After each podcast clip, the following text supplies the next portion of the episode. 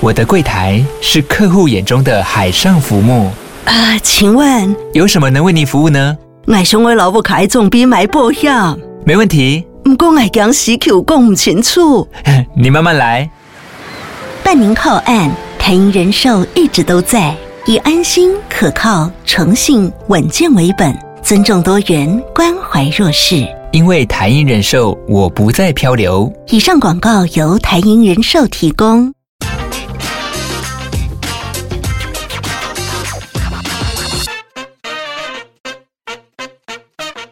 Hello，大家好，欢迎收听经济轻松聊，我是主持人丁威。台股今年以来哦，跌了将近六千点，那当然原因有很多哦。那最近又出现一个黑天鹅啦，就是说中国大陆二十大的效应哦。那很多人在讨论说资金会不会哦再度的来撤离台湾。我我想现在有部位在台股的人，应该心里都凉凉的啦。我我跟各位听众朋友分享一个。很有意思的哈，我昨天朋友这个传来一个 line 给我，它里面是一个 Netflix 的台湾电视迷讨论区啊。那他在那个讨论群组里面在问说，他要求一个会看哭的剧，那哭越惨越好哈。那谢谢各位，那当然就很多网友会留言给他回馈嘛。那其中就有一个说，那看股市即可哈，那很好哭了哈。现在就是等于说，你看这个。这个留言就让我觉得这好好气又好笑哈，好哭又好笑，代表说台股现在真的很惨哈。但是我觉得换一个角度想，不管什么行情，可能都可有投资的机会。那有一个有一派的说法就是说，那现在在股市跌的过程当中，那你更要找寻未来有反弹的机会，然后且很稳定又可以领股息哦的一些族群跟一些标的。所以，我们今天很高兴。邀请到我们之前就请请过的来宾啊，算力教官杨礼轩来到现场跟大家聊一聊。哎，各位听众大家好，那副总编辑大家好啊，那今天很高兴再来到这边来跟各位来分享我的一个投资经验。老师，你最近有没有听到很多朋友跟你哭救？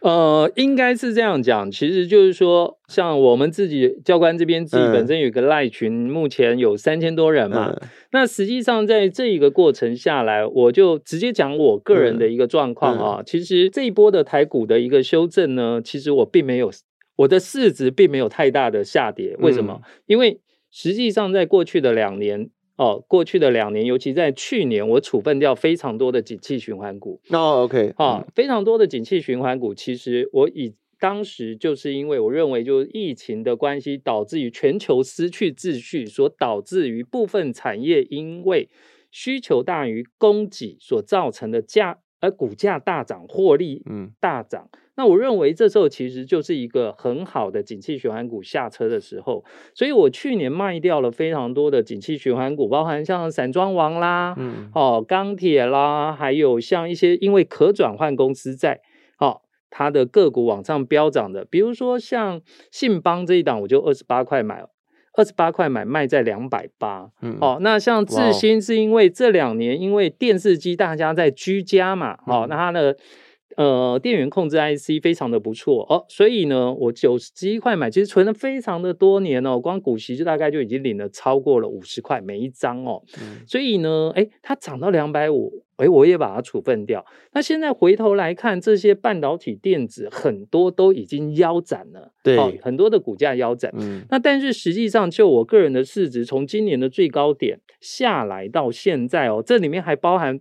大概五趴左右的除权息，嗯，到昨天大概下来是百分之，从今年我持股是从最高点下来，今年最高点下来大概百分之七点五，七点五扣掉五趴的除权息，实际上只有下跌了百分之二点五，嗯，好，那你说像呃我的赖群，我的粉丝群来讲的话，哎，受伤的人有没有？其实有，因为如果说，因为我想在一个赖群里面，你就可以。它有很多的不同的投资属性，有些人他可能就是配置在非景气循环股，有些人可能就是他自己本身是电子产业或者他是半导体产业的，他就可能会在这一部分他觉得他比较熟悉，他可能会配置比较多。嗯，但是呢，在今年，其实我们从上下游我们可以看到一个趋势，比如说，哎，像半导体产业，其实我们在前几个月我们就听到了在群里面一些半导体产业的他们。在做上游跟下游的，其实他们的订单已经开始渐渐的在减少。嗯、其实，在今年的上半年、哦、，ABS 是所有包含像一些消费性电子啦、车用啊这些，它是塑胶的那个壳啊，哦，石化原料的 ABS，像这 ABS 其实今年上半年就开始在大跌了。嗯、那其实大跌最主要的原因，我想。它也牵涉到，就是说，哎，市场上需求趋缓了嘛，趋缓了，所以它大跌嘛。好，那接下来，哎，你也可以看到，包含像最近，你就可以看到像圣医，嗯、圣医是用特做特用化学嘛，特，特用化学大部分都是来自于半导体的。嗯、你看它的股价修正，其实也修正了大概快要腰斩了。嗯，好，包含像下游，好，比如说半导体的制成过程之后会产生很多的废料，那其实有一家公司叫日有。日有在这两年，其实它赚很多的原因，是因为哎，半导体产业很好，这整个产业很好，它就也有很多的事业废弃物。对，哎，可是我们看到了日有它的股价也从两百多修正下来，大概也快要腰斩了。嗯，所以呢，其实当我们听到说，哎，一些讯息说啊。诶，或者说哦，台积电它出来讲说，呃，目前看起来还是很乐观。嗯，其实整个在欧美的一个经济情况其实是不一样的。我们、啊、因为其实欧洲跟通膨跟美国的通膨这两个是不一样属性。嗯、为什么两个不一样属性？嗯、欧洲的通膨是来自于他们的能源大涨，嗯，所导致于生活费。大涨，嗯，所以呢，它的中低下阶层，他们现在在困扰的是冬天如何过冬。对，所以美国的通膨是来自于就业的成长，还有就是说，哦，哎，真的景气还不错，嗯，所以我们看到，哎，在台湾银行的。那个外币存款利率可以看到，欧元欧元区目前的定存利息是百分之零点三五，嗯，可是呢，美元呢，美元的定存利率是百分之三点一，哎，这差距非常大哦。嗯、好，那想当然了，像这样的一个状况下呢，哎，其实外资它持有台股，诶，它持有台股，这时候像一些定存股啊。好、哦、像一些定存股或者公共事业股，一般来讲，它的配息可能只利率三趴四趴。那像这样的一个配息来讲，对于外资持股比例相对较大的，他就会选择什么？诶，我存到美元去，无风险的利率就已经三点一了，那我何必把我的资金放在呃一些定存股？未来它可能不会再继续往上成长很多的，嗯，哦，去赚取三趴的。值利率好，再来一件事，这是一个因素。另外一个因素是因为外资不断的在卖股的一个过程，其实就推升了台币怎么台哎，我们台币就贬值嘛。那么外资如果不赶快卖掉这些低值利，对他而言是一个低值利率的股，要承担风险。嗯、那么哎，这些他持有的台币资产计价的股票，未来因为持有的时候，因为转换成美元，它会有所谓的汇兑损失嘛？对，那这样来讲，其实这两个因素，其实它就去推升了外资卖股嘛。嗯，好，那很多人就会问说，哎，教官，那像我们这样的一个投资人，我们要不要跟随外资的脚步？诶，其实不需要，因为为什么？因为其实当我们投资一档标的，其实它并不仅仅只是值利率的问题。嗯，因为如果我如果呃像我自己本身来讲，我也不投资海外啊。嗯，我不投资海外，对我而言，我最好的投资方投资的地方，诶，我除了股市以外，我那么我也不可能把钱拿去存定存。嗯，好，那么这对我而言，诶，那我还不如。把我的资金放在相对报酬率较高而且稳健的地方。嗯，好，那再来就是说，还有一件事就是，诶，我们投资一家公司，其实它不仅仅是值利率的原因，是因为其实很多投资人他忽略了一件事，其实我们投资一家公司，我们的股权其实代表了一件事，我对公司持有的一个比例嘛，包含。公司未来，嗯，它在分配盈余或者分公司在成长的一个过程，嗯、我拥有多少的一个百分比？那这个它就不单单只是因为像美元这样高定存利息，嗯，因为其实高定存利息其实它反映了一件事，定存利利率越高，通常就是高通膨嘛，对，高通膨实质购买力相对怎么减损嘛，是下来的。所以就像我常讲嘛，比如说像斯里兰卡。他这个国家已经破产了，嗯，他的定存利息，他的利息高达了十几趴，那为什么没有人要去存？所以重点不在于利息是多少，嗯，重点还是在于就是说，其实你应该要了解你自己投资的标的。好，那这样的一个标的来讲的话，它相对我们个人而言，你能够为我们创造多少的收益，我们叫做机会成本嘛。哦，我觉得。如果是这样的一个状况下，其实在这个节骨眼，其实你还是可以找到一些不错可以介入的股票。最近就是在这半年来讲，股价从一万八千多点往下下跌的一个过程，嗯、其实我们可以发觉，大部分都是在去年、前年很好的公司，获利很好的公司。嗯、那所以很多朋友会问我说：“教官。”现在股价休假修正了那么多，修正了那么多，现在是不是一个进场的好时间点？哦，其实我认为还没有到。为什么？因为正常来讲的话，其实我们、嗯、我会比较我个人的看法，我会比较建议投资人，就景气循环股而言，你千万不要用这两年的 EPS，这两年的获利状况来去评估它，嗯、说哦，那个未来。景气又在顺的时候，它会过得比较好。其实不会，因为你应该是从一百零八年之前的获利你来看会比较合理。因为为什么？因为其实我还是回到那刚刚所讲的，这是一个正常的状态，这是正常的状况。因为所谓的正常的状况，就状态就会杀价竞争嘛。嗯，好，所以当你去看，比如说很多人讲说，哎，台积电，他会问教官，台积电是不是好公司？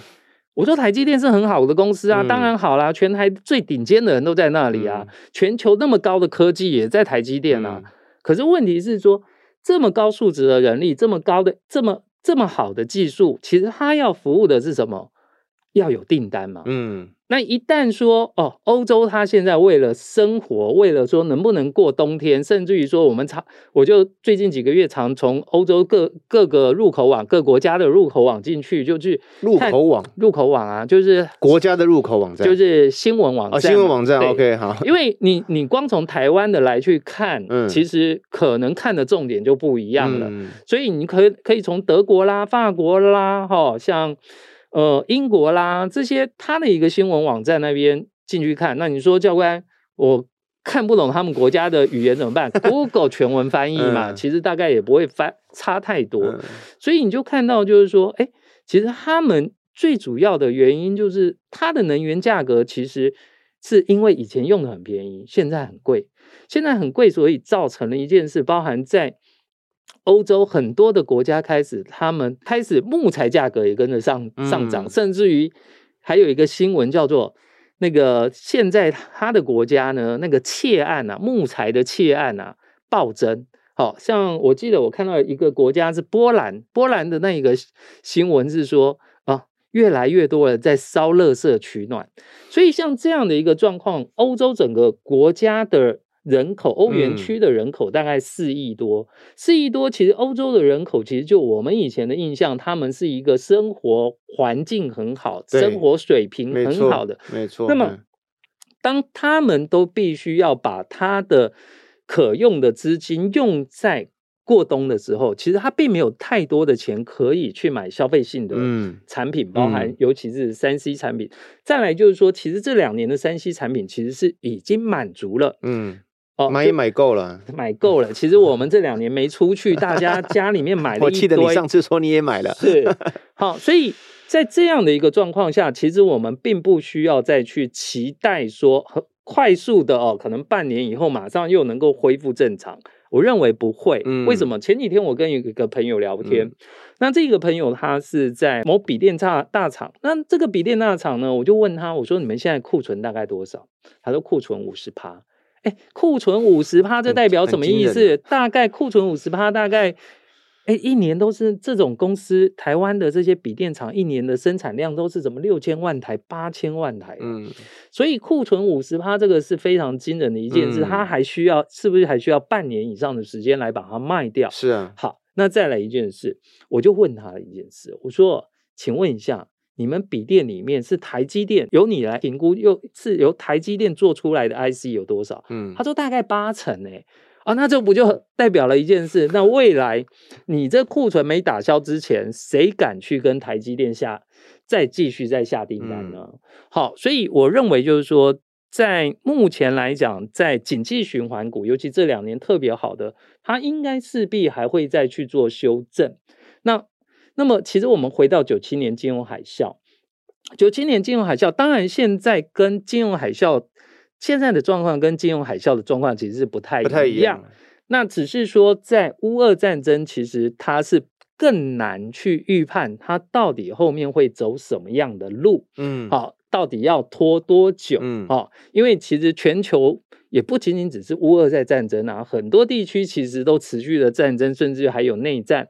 那只是因为俄罗斯它是属于在全球算是一个经济。不管是经济或者人口或者军事，它有一定的地位嘛，嗯、不能说它一定是顶尖，嗯，但是它毕竟它占有一个很大的比例，所以它会影响全球，嗯，所以我认为就是说，在这一波应该要先。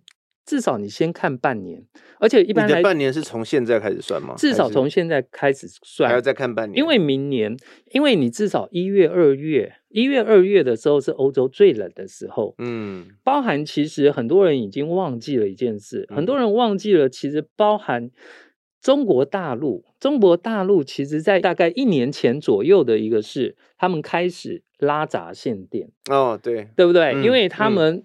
嗯要去去煤嘛，嗯、去煤用天然气，嗯、对，所以全球都在争取天然气的状况下，尤其今年啊，那当然中国今年可能会比较没有问题，是因为它来自于俄罗斯便宜的天然气。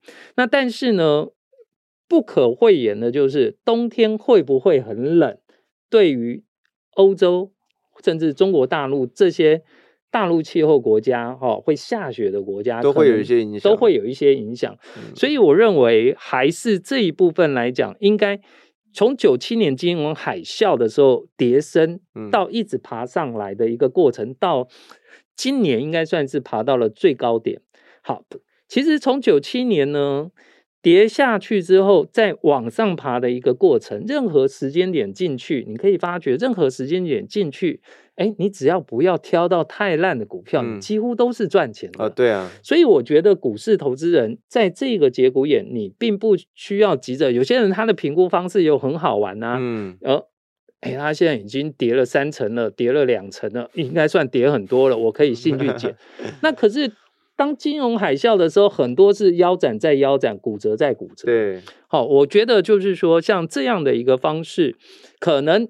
如果这个时间点要去介入，好，这个时间点要去介入个股，那不妨你把你的资金哦，如果你对景气循环股有兴兴趣，那么景气循环股你就买进一些呃公司股本相对较大的一些公司所发行的可转换公司债，嗯，好，因为可转换公司债基本上它是属于债权，对，哦，但是呢，如果三到五年之后景气好转的时候呢，转成股票。那么这时候股价往上走，可转换公司债也会跟着往上向对向上无限，向下有底。嗯，好，那这样其实是一个还不错的资金停泊的方式。嗯，另外就是说，像非景气循环股，其实，在从历年，不管从九七年，从一呃，还有在一百零四年股灾，还大陆股灾，还有在九七年的疫情三月十九号崩跌，其实我们都发现现了，就是说。在崩跌的后段开始，这时候如果说在市场情绪崩溃的状况下，诶，非景气循环股这些非景气循环股、民生必需这些，诶，它也会有大幅的修正。嗯，那这些大幅的修正，其实你反而进场去捡都会赚，因为为什么？因为像这类的公司，因为它并不会受到景气的影响。它不会受到景气的影响，影响说哦，我现在没有订单，我就不吃饭，我不用瓦斯，不打电话。嗯，比如说以电电信业来讲的话，诶，电信业它反而更稳定啊，因为你没有订单，我还反而要多打一些电话。像我今天坐火车过来，我就看到我对面的接了两通电话，都是人家问他要不要借钱。好，所以 在这样的状况下，我觉得都是一个可以考虑的因素。教官，你有没有觉得这波台股跌的跌的还是符合你预期，还是超乎你预期，还是不够？我，我感觉我觉得跌跌的并不是很够啊。嗯，我认为就是说，在景气循环股来讲，景气循环既然一档个股它是属于景气循环股的话，那么我就不应该用乐观的价格、最好的时候的价格去评估它。其实我们要必须要去了解一件事，就是说，现在现在像去年半导体、海运都赚很多哦。对。那这些都赚很多，其实它也反映在他们今年的一些员工的奖金啦，甚至于在财报上面都还非常的亮丽。嗯。可是真正不好的状况，它会在什么时候显现？其实第四季开始出来，就像昨天友达他就已经讲嘛，他单季会亏多少？一百多亿。嗯。好，那今天也有传出来，就是说，哎，某些某些产业就赖群主就有人说他朋友。今天已经收到公司之前通知，嗯，所以呢，目前所效应可能会慢慢的会出来，会慢慢越来越大。嗯，所以其实现在包含像像你们做媒体的《经济日报》最清楚了，你现在所看到的一些讯息，已经有很多公司的员工已经开始在放假，嗯，包含像最近的最近一些投资的社群，像我的赖群主三千多人里面，哎。你就发觉奇怪，最近好像大家都比较有空啊。你是用这个指标来看，就没加班了，不需要加班。像我有一个朋友，他在某一家的塑化厂，这国内非常大、福利非常好的一个塑化厂，他一他去年都在加班呢，去年根本没空没空上线，今年 你只要抠他，他马上就上线，所以。他也说嘛，其实目前的产能利用率，其实产能利用率就已经持续在下降。对，所以我认为，包含欧美的一个，尤其是欧洲的状况，欧洲这样的状况，其实它会影响全球。嗯，所以不急着现在进场去捡一些景气循环股，现在比较不适合哈。是，那教官你怎么看二十大对台股的影响？我觉得从民国三十八年。一直到现在，其实就是吵吵闹闹了哦。我觉得，但很多人说这次其实是有点严峻的。但是我认为，我们身为投资人，你你要去考量风险嘛。好，我那我现在比如说，就我个人而言来讲，哎，有人会问说，你需不需要把你的资产去移到海外去？嗯，啊，甚至于说去做一些呃另外一个规划。嗯，那但是我我我的想法是这样子，嗯。我今天把我的资金移到海外去，它是否是最好的？好，比如说像我大姨子他们嫁到德国去，嗯嗯、他嫁到德国去，哎，德国人现在比我们还怕打仗哎，因为为什么？他其实他们已经研究过了，他们他们家老公跟他儿子已经研究过了。如果俄罗斯最后打乌克兰打完之后，最后往德国去的时候，他们要先跑，所以其实。你现在要选择去哪什么样的国家？它是不是一定是安全的？我想未必。就我个人而言来讲的话，因为毕竟我是军人呐、啊，嗯啊，我是军人，哎，那么国家需要我，我也还没有退役哦，哦，啊、其实我五十八岁才除役，嗯，所以我想这没什么好说的哦。那如果台海终将一战，哦，如果台海终将一战，我们也一定要上战场，嗯，哦。那没什么好妥协的啦，嗯，对啊，毕竟是自己的家园、嗯、哦，我也不可能讲说哦，那个希望不要战争哦，嗯、那个是高层的高层的事。但是就投、嗯、投资的一个角度来讲的话，其实目前二十大里之后，大家所关注的重点是在于。他们强调的是在军富嘛，对，还有其实目前我们所看到的大陆还在清零嘛，嗯，他不放弃清零，所以其实目前来讲，在这几年，我们看到了有很多原本在大陆工作的人，其实再也不回大陆了，所以他也推升了我们房地产的需求也往上走。哦，当然除了竹科很赚钱以外，另外还推百万台商在大陆的有很多人没有回去，像我很多的朋友。包含我弟弟，他之前有一半的薪水是领大陆的薪水，嗯、可是后来他也不回去了、嗯、哦，甚至已经直接离职。现在，呃，前阵子还在那个西班牙朝圣之路在走路啊，啊，走了要走一个月啊。所以我认为就是说，在这一部分来讲的话，其实，在大陆的一个投资风险，它是一个机会，但是它是不是风险？是，嗯，所以你我们的资产配置还是要适切。你不要说通通把你的投资通通去压到大陆，觉得大陆有很很多的人口，大陆的成长力，呃，就是呃人口的红利会比较多哦。那事实上，相对它的竞争也会比较大。那再来。很多的企业，如果未来你要把钱汇回来，容不容易？哦，这又是一个，对这又是另外一个问题。对，对，这是另外一个议题啊，没有错，没有错。刚刚教官讲了，分享了很多哈，就是从，呃，我先讲，我觉得他第一个结论就是说，先再观察个半年吧，好，再看看。我说如果。有投资朋友想要投资景气循环股的话，可以再看半年，因为景气看起来欧洲的状况很不稳定，所以看一看接下来，然后加上二十大哦，可能对整个股市的影响，对全球的影响。教官哈、哦，最近出了一本新书，我刚刚有提到，呃，有一个单元在讲这个哈，就是叫不管任何行情哦，永远都能够找到好股票。我我觉得放在这个时间时间点来讲，我觉得正是时候。现在虽然台股的气氛很不好，那往未来半年，刚刚教官都讲了，往未来半年看也是还要再观察一下哦。但我觉得，呃，就不妨把这个当做一个自己的练习，或者是呃，你慢慢的观察，你锁定好几个标的，然后耐心的等待，也许哈、哦、找到时机点进去之后的报酬也会不错。那今天我们谢谢教官来到节目跟我们分享，希望对听众朋友有一些帮助。如果有兴趣，都可以到我们经济日报的网站留言。那有些什么想要再问的哈，或者是想要听什么一些议题的，也都可以在下面留言给我们，我们再来录制这个节目哦，给听众朋友。那今天就谢谢大家，我们下次再见，谢谢教官，谢谢副总编辑，谢谢各位听众。